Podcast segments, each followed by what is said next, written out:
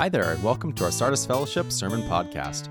My name is Richard Frankowitz, and I'm the youth director here at SFBC. This week, Phil Routley speaks about the commandment on adultery as the next part in our Law for Life sermon series. Enjoy!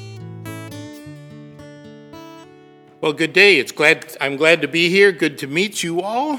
And Rod, thank you that very much for that introduction. I wondered who you were talking about there for a while, and I can hardly wait to see what I have to say.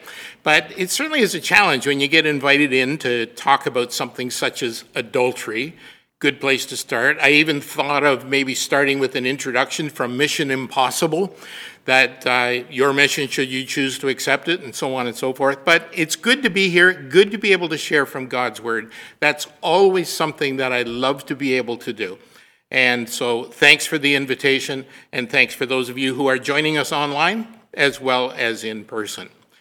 So, the basis for this series is that the Ten Commandments are, in fact, a law for life. And we know from Scripture that God has a very real intention for how it is that we are to live our lives.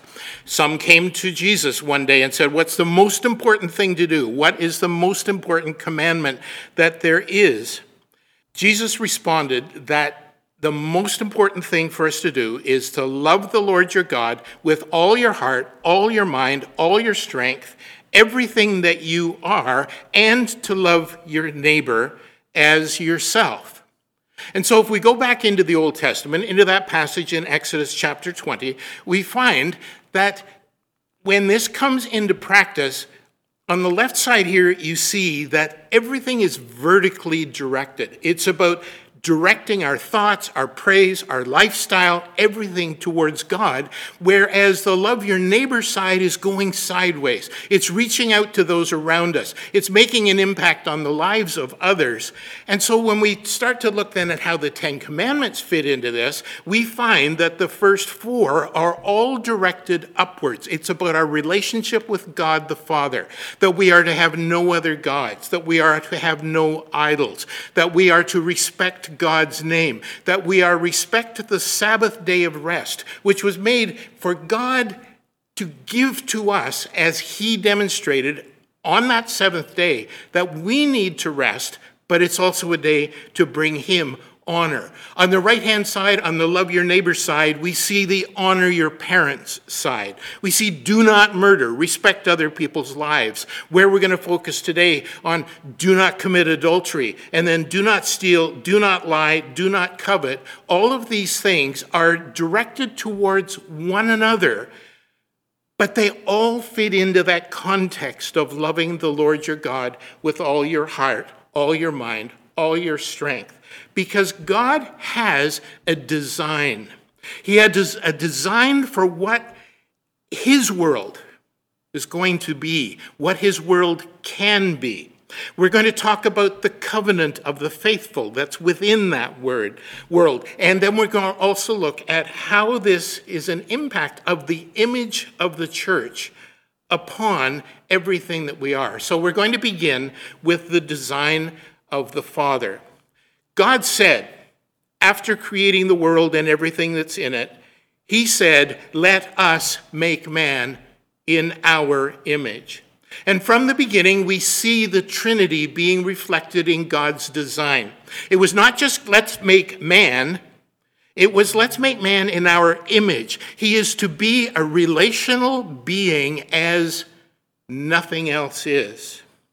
And God said, Let there be family and there was family as God brought Adam and Eve together and began that process of creating the family that's going to very much represent what that Trinity relationship is like. And then it says that's why a man leaves his father and his mother and is united to his wife, and they become one flesh. There's something absolutely amazing that's going on here. God ideal is that one man and one woman would become united. They'd become one. They would become a family. The family is the most basic building block of our society, of our world. And part of God's plan for that family is that it would be unique to humanity. This is one of our grand dogs. This is Heidi. She belongs to our daughter who lives in Burnaby, not so far away. And Heidi has just had her third litter in the last few months. It was a very interesting process.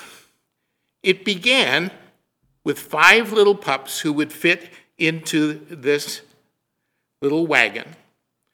There's what one of them looked like on the day they were born.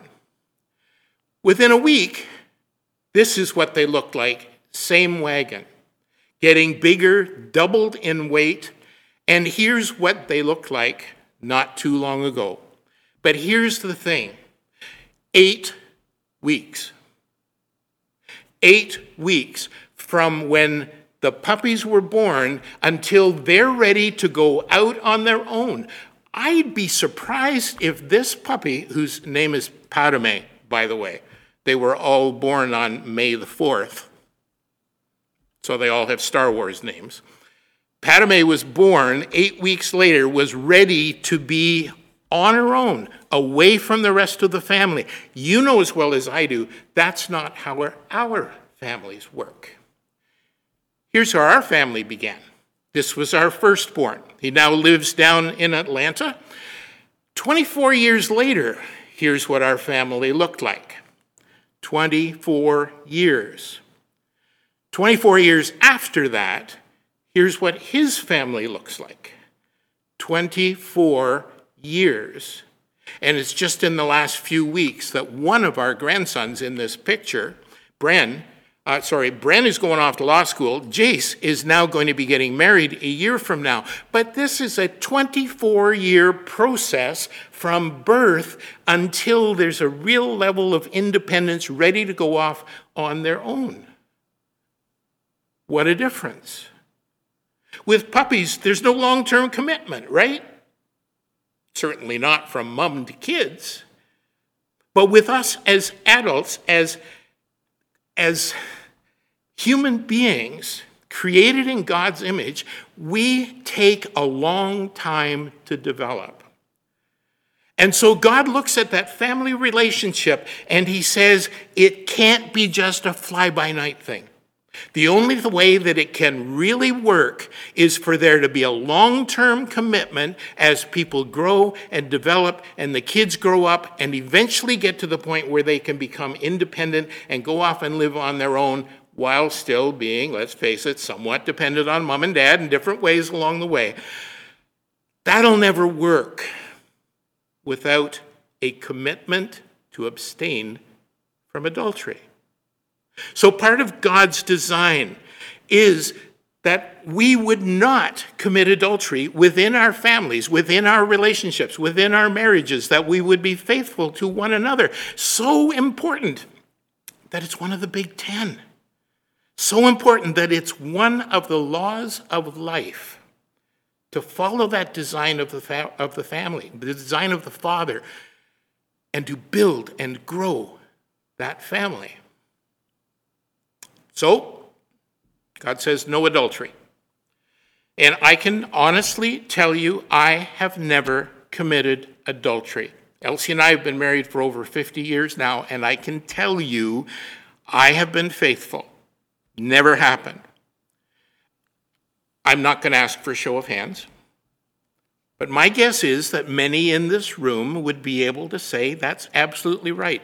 Big check mark behind that do not commit adultery commandment. No problem, never done it.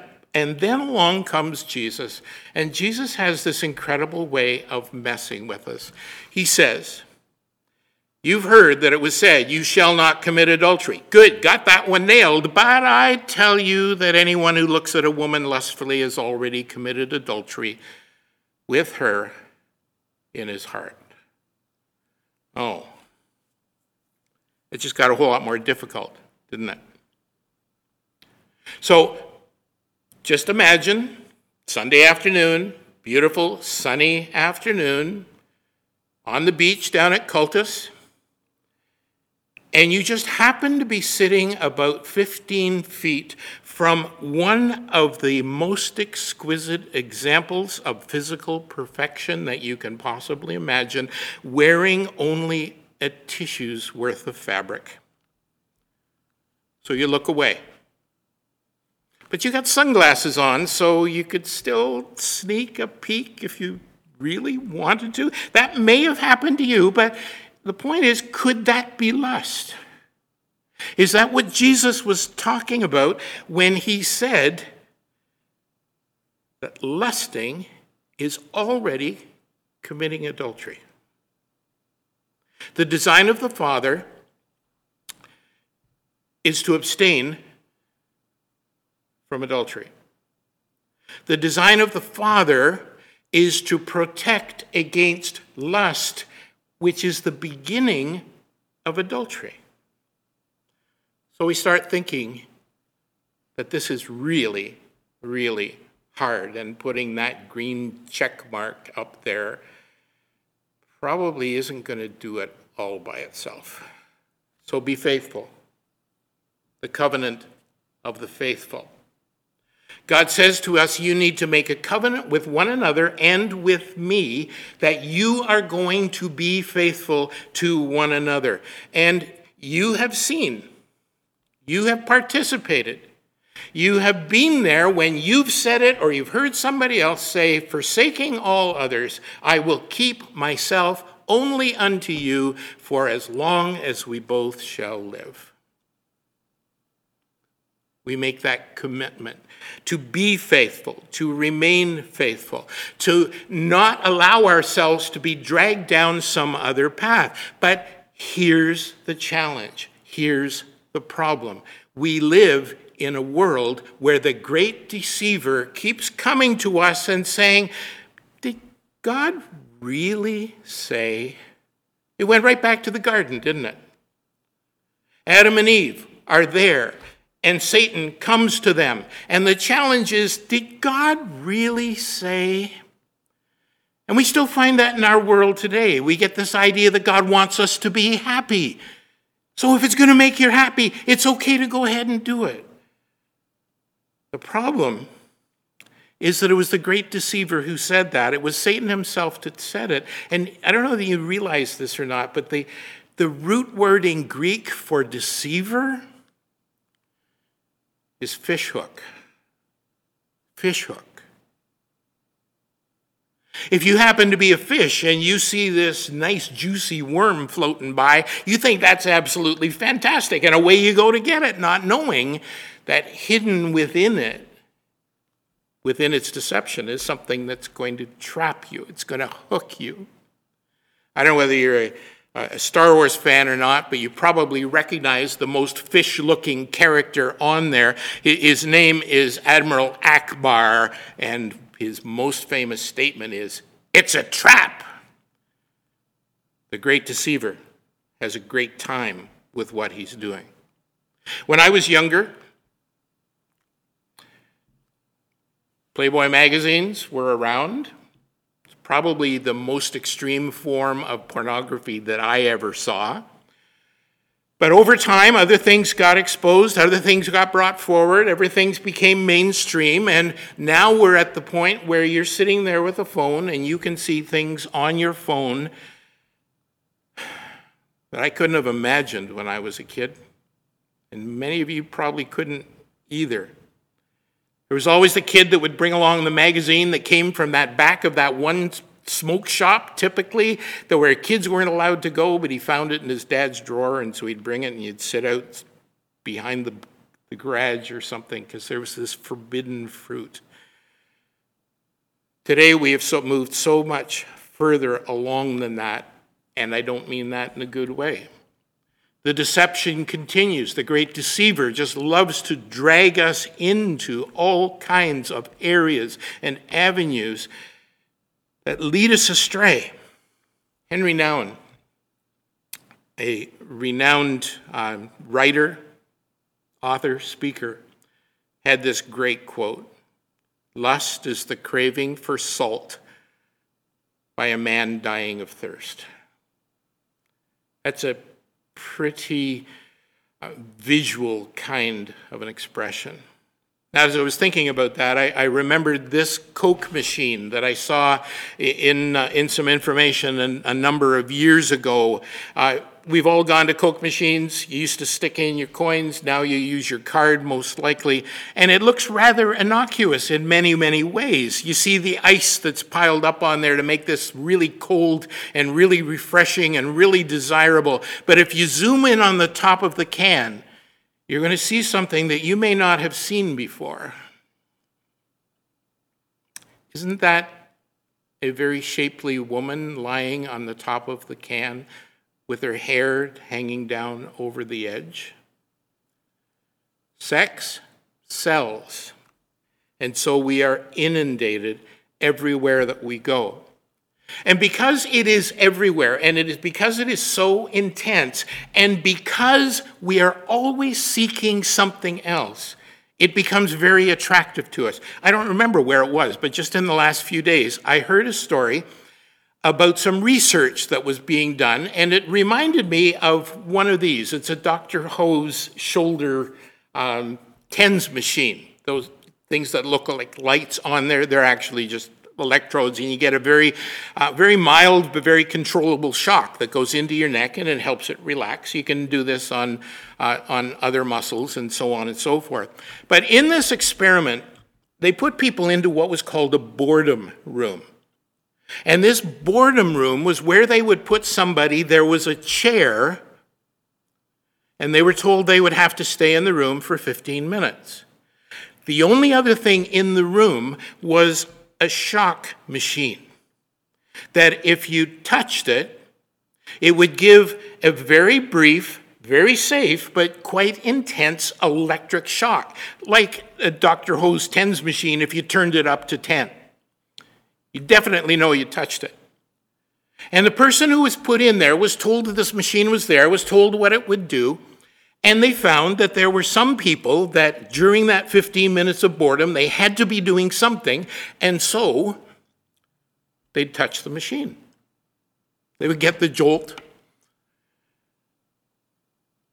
What I found really interesting of the men who were put into that room, two thirds of them touched the machine to get the shock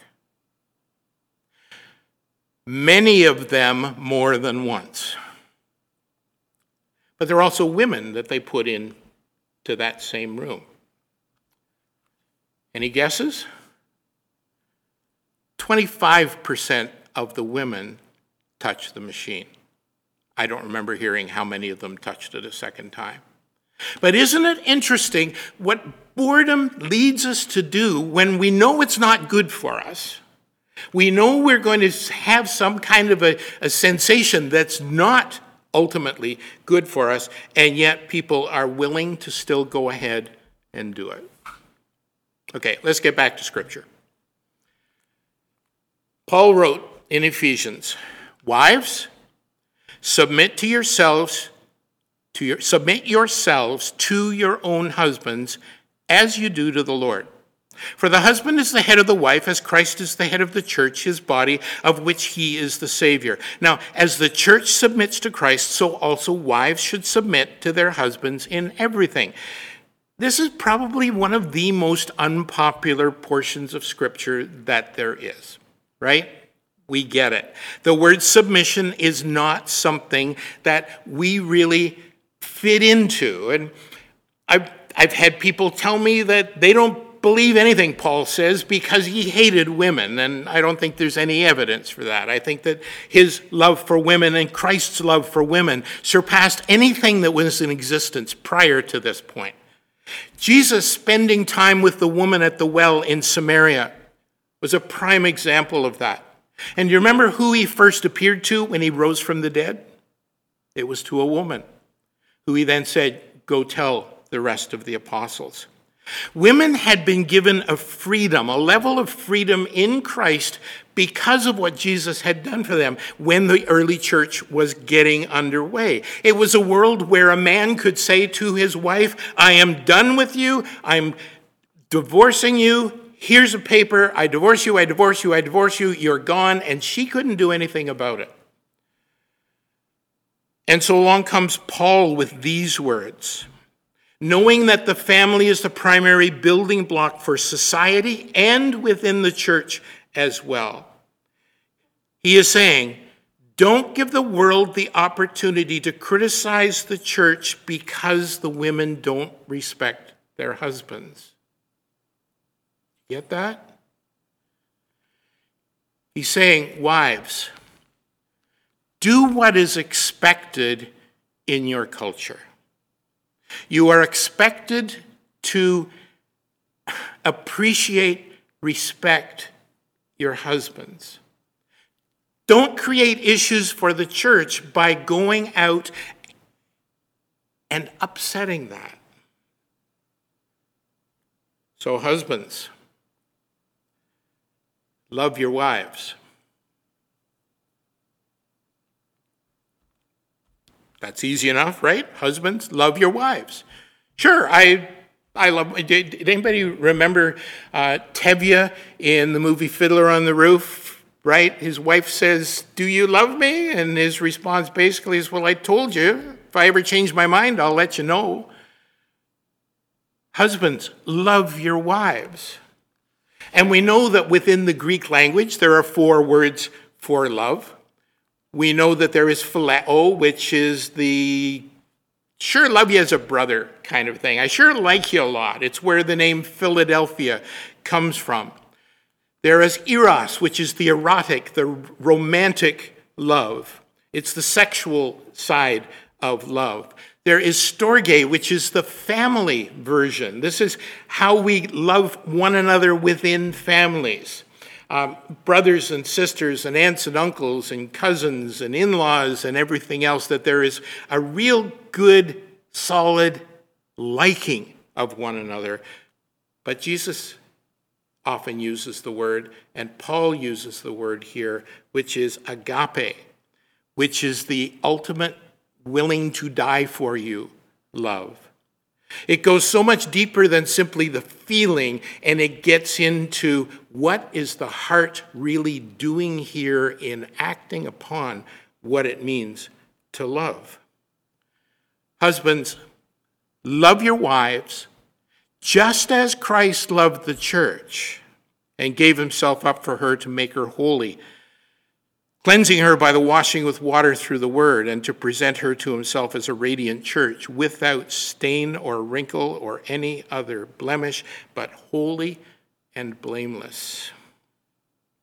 And here's what Paul is saying to the church Husbands, do what is unexpected in your culture.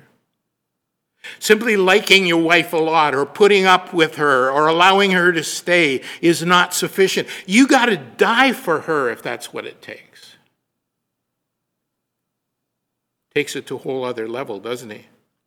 And then he continues in the same way, husbands ought to love their wives as their own bodies. He who loves his wife loves himself. After all, no one ever hated their own body, but they feed and care for their body, just as Christ does the church, for we are members of his body. We are part of his church. We are part of him. We are to live out what it means to be part of him by expressing his kind of love, guys, for your wives.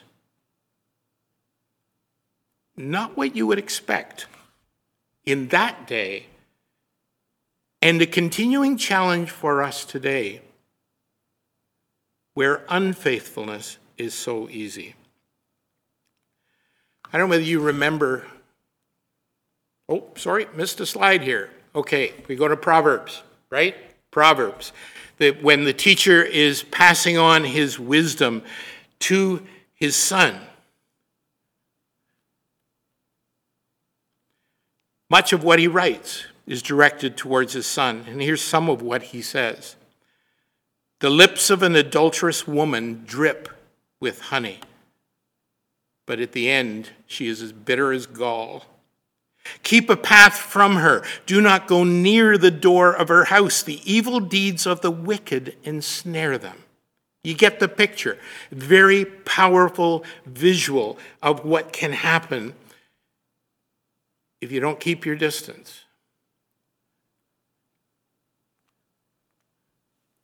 One of my favorite comedians many years ago was Bob Newhart. He had sketches on all kinds of things. He also had his own TV show on a couple of different occasions. But there, there's this video that is on YouTube. Don't look it up now, you can do that later.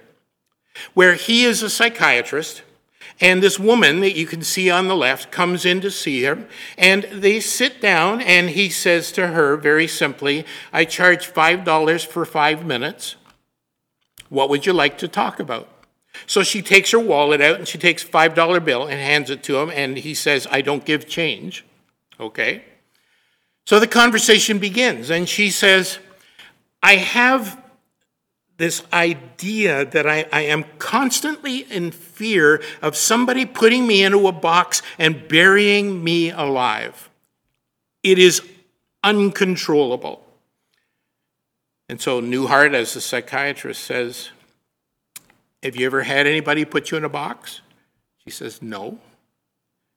Do you know anybody who wants to put you in a box and bury you alive? No. Okay, then I can help you. If you do what I'm telling you, he says, everything will be fine. So she gets out a pad and a pen to write it down, but he says it's probably not necessary. It's only two words Stop it! She's shocked. Says, What? Stop it! And that's the totality of his advice for her. Stop it. Wouldn't it be wonderful if Jesus said, when it comes to sin, stop it?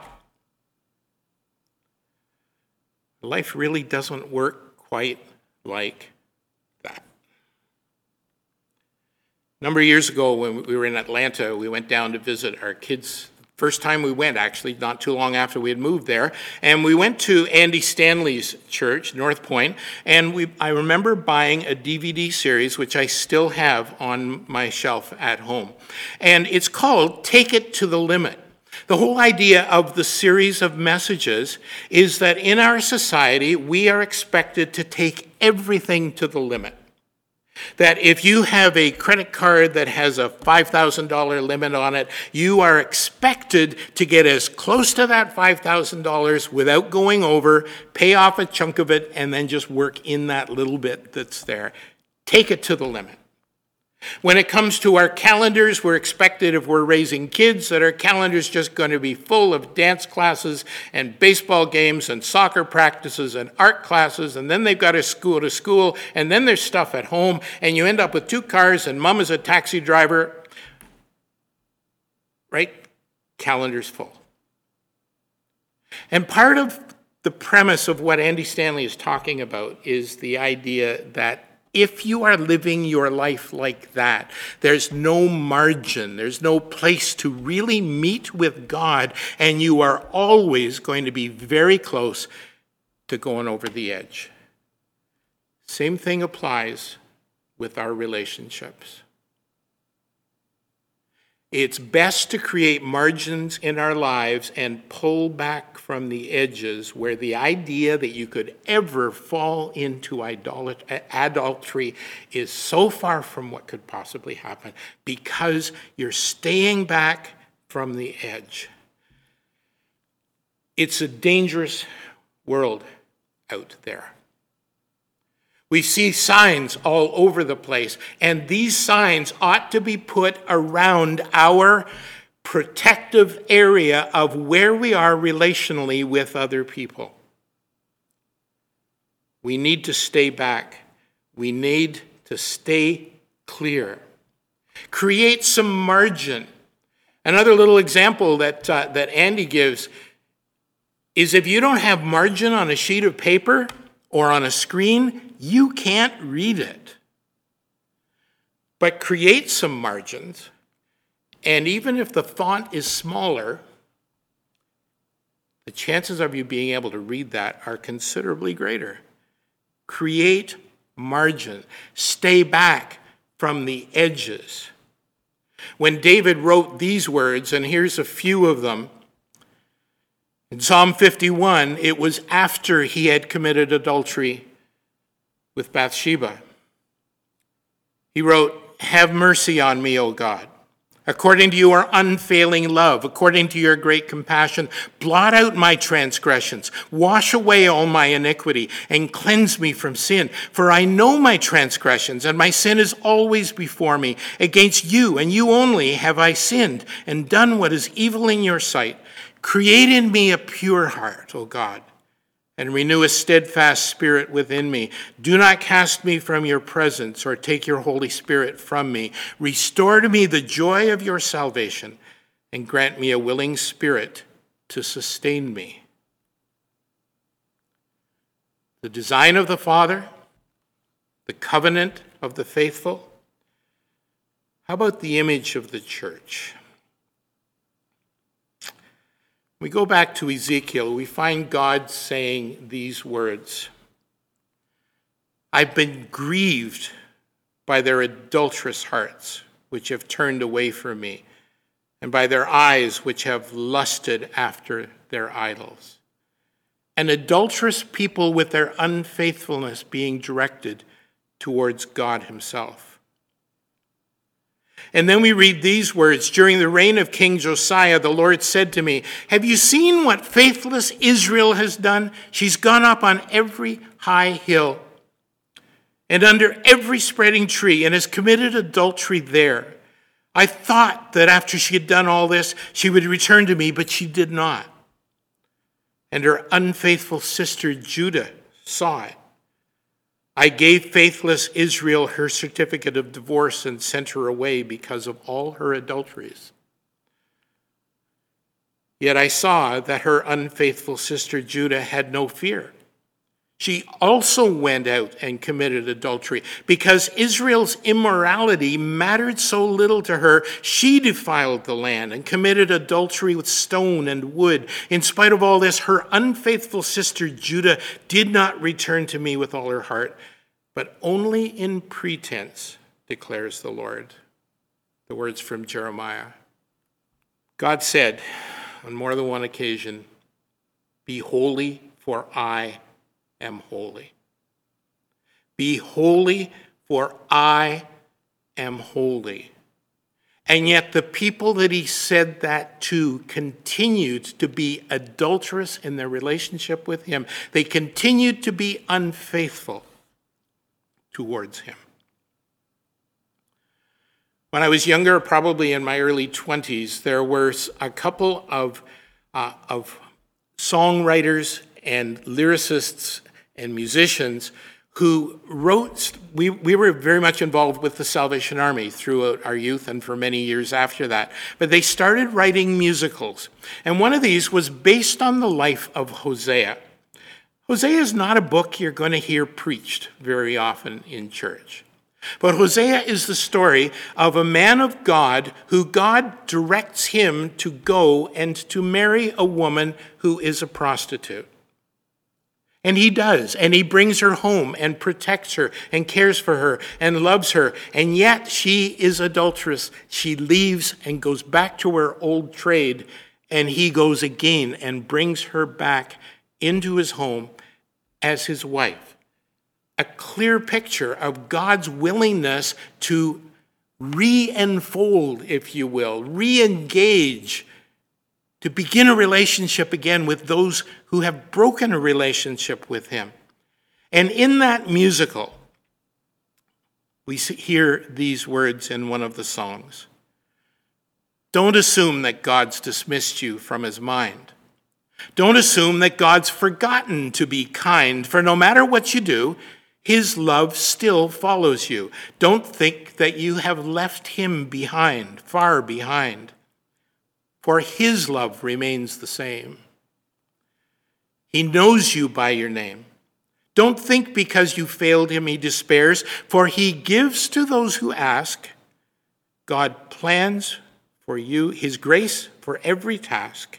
God plans for you in love, for he still cares. If you happen to be someone who has become involved in an adulterous relationship, Whether it's the classic version or it's Jesus saying, step back from the edge. He hasn't forgotten about you. He wants his to, relationship with you to be one that continues on, in fact, throughout all of eternity.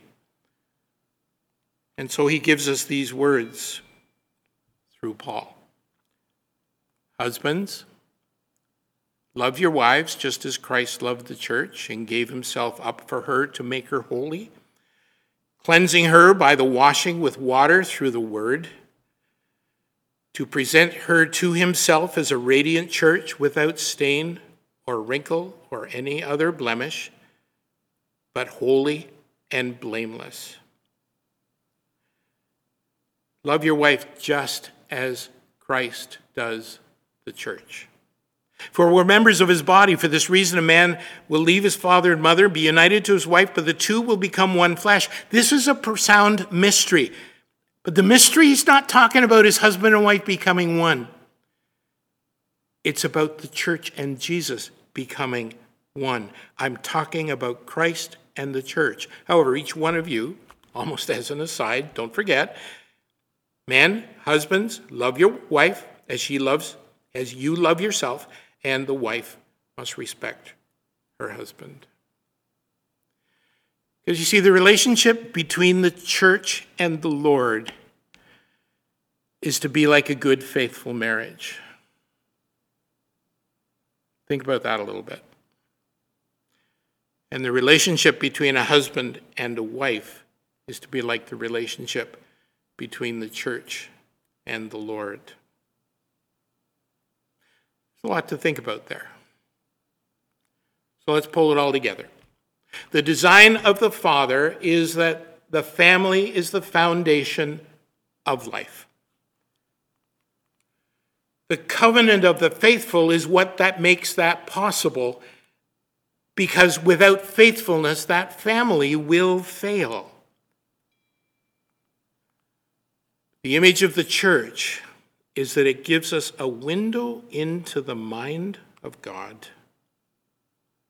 So we get to see something of what that relationship is between Father, Son, and Holy Spirit that is available to us between husband and wife and between us and God, us, the church, and our Savior. It is absolutely incredible. Be holy, for I am holy, God said. So, what if that hasn't worked out? What do you do? Starting point is always repentance. Create in me a clean heart, O God. That's the place where we can start by simply acknowledging that we have missed the mark, we have fallen short, we have not lived up to that holy standard that God has provided for us and encouraged us to. And that repentance leads to redemption.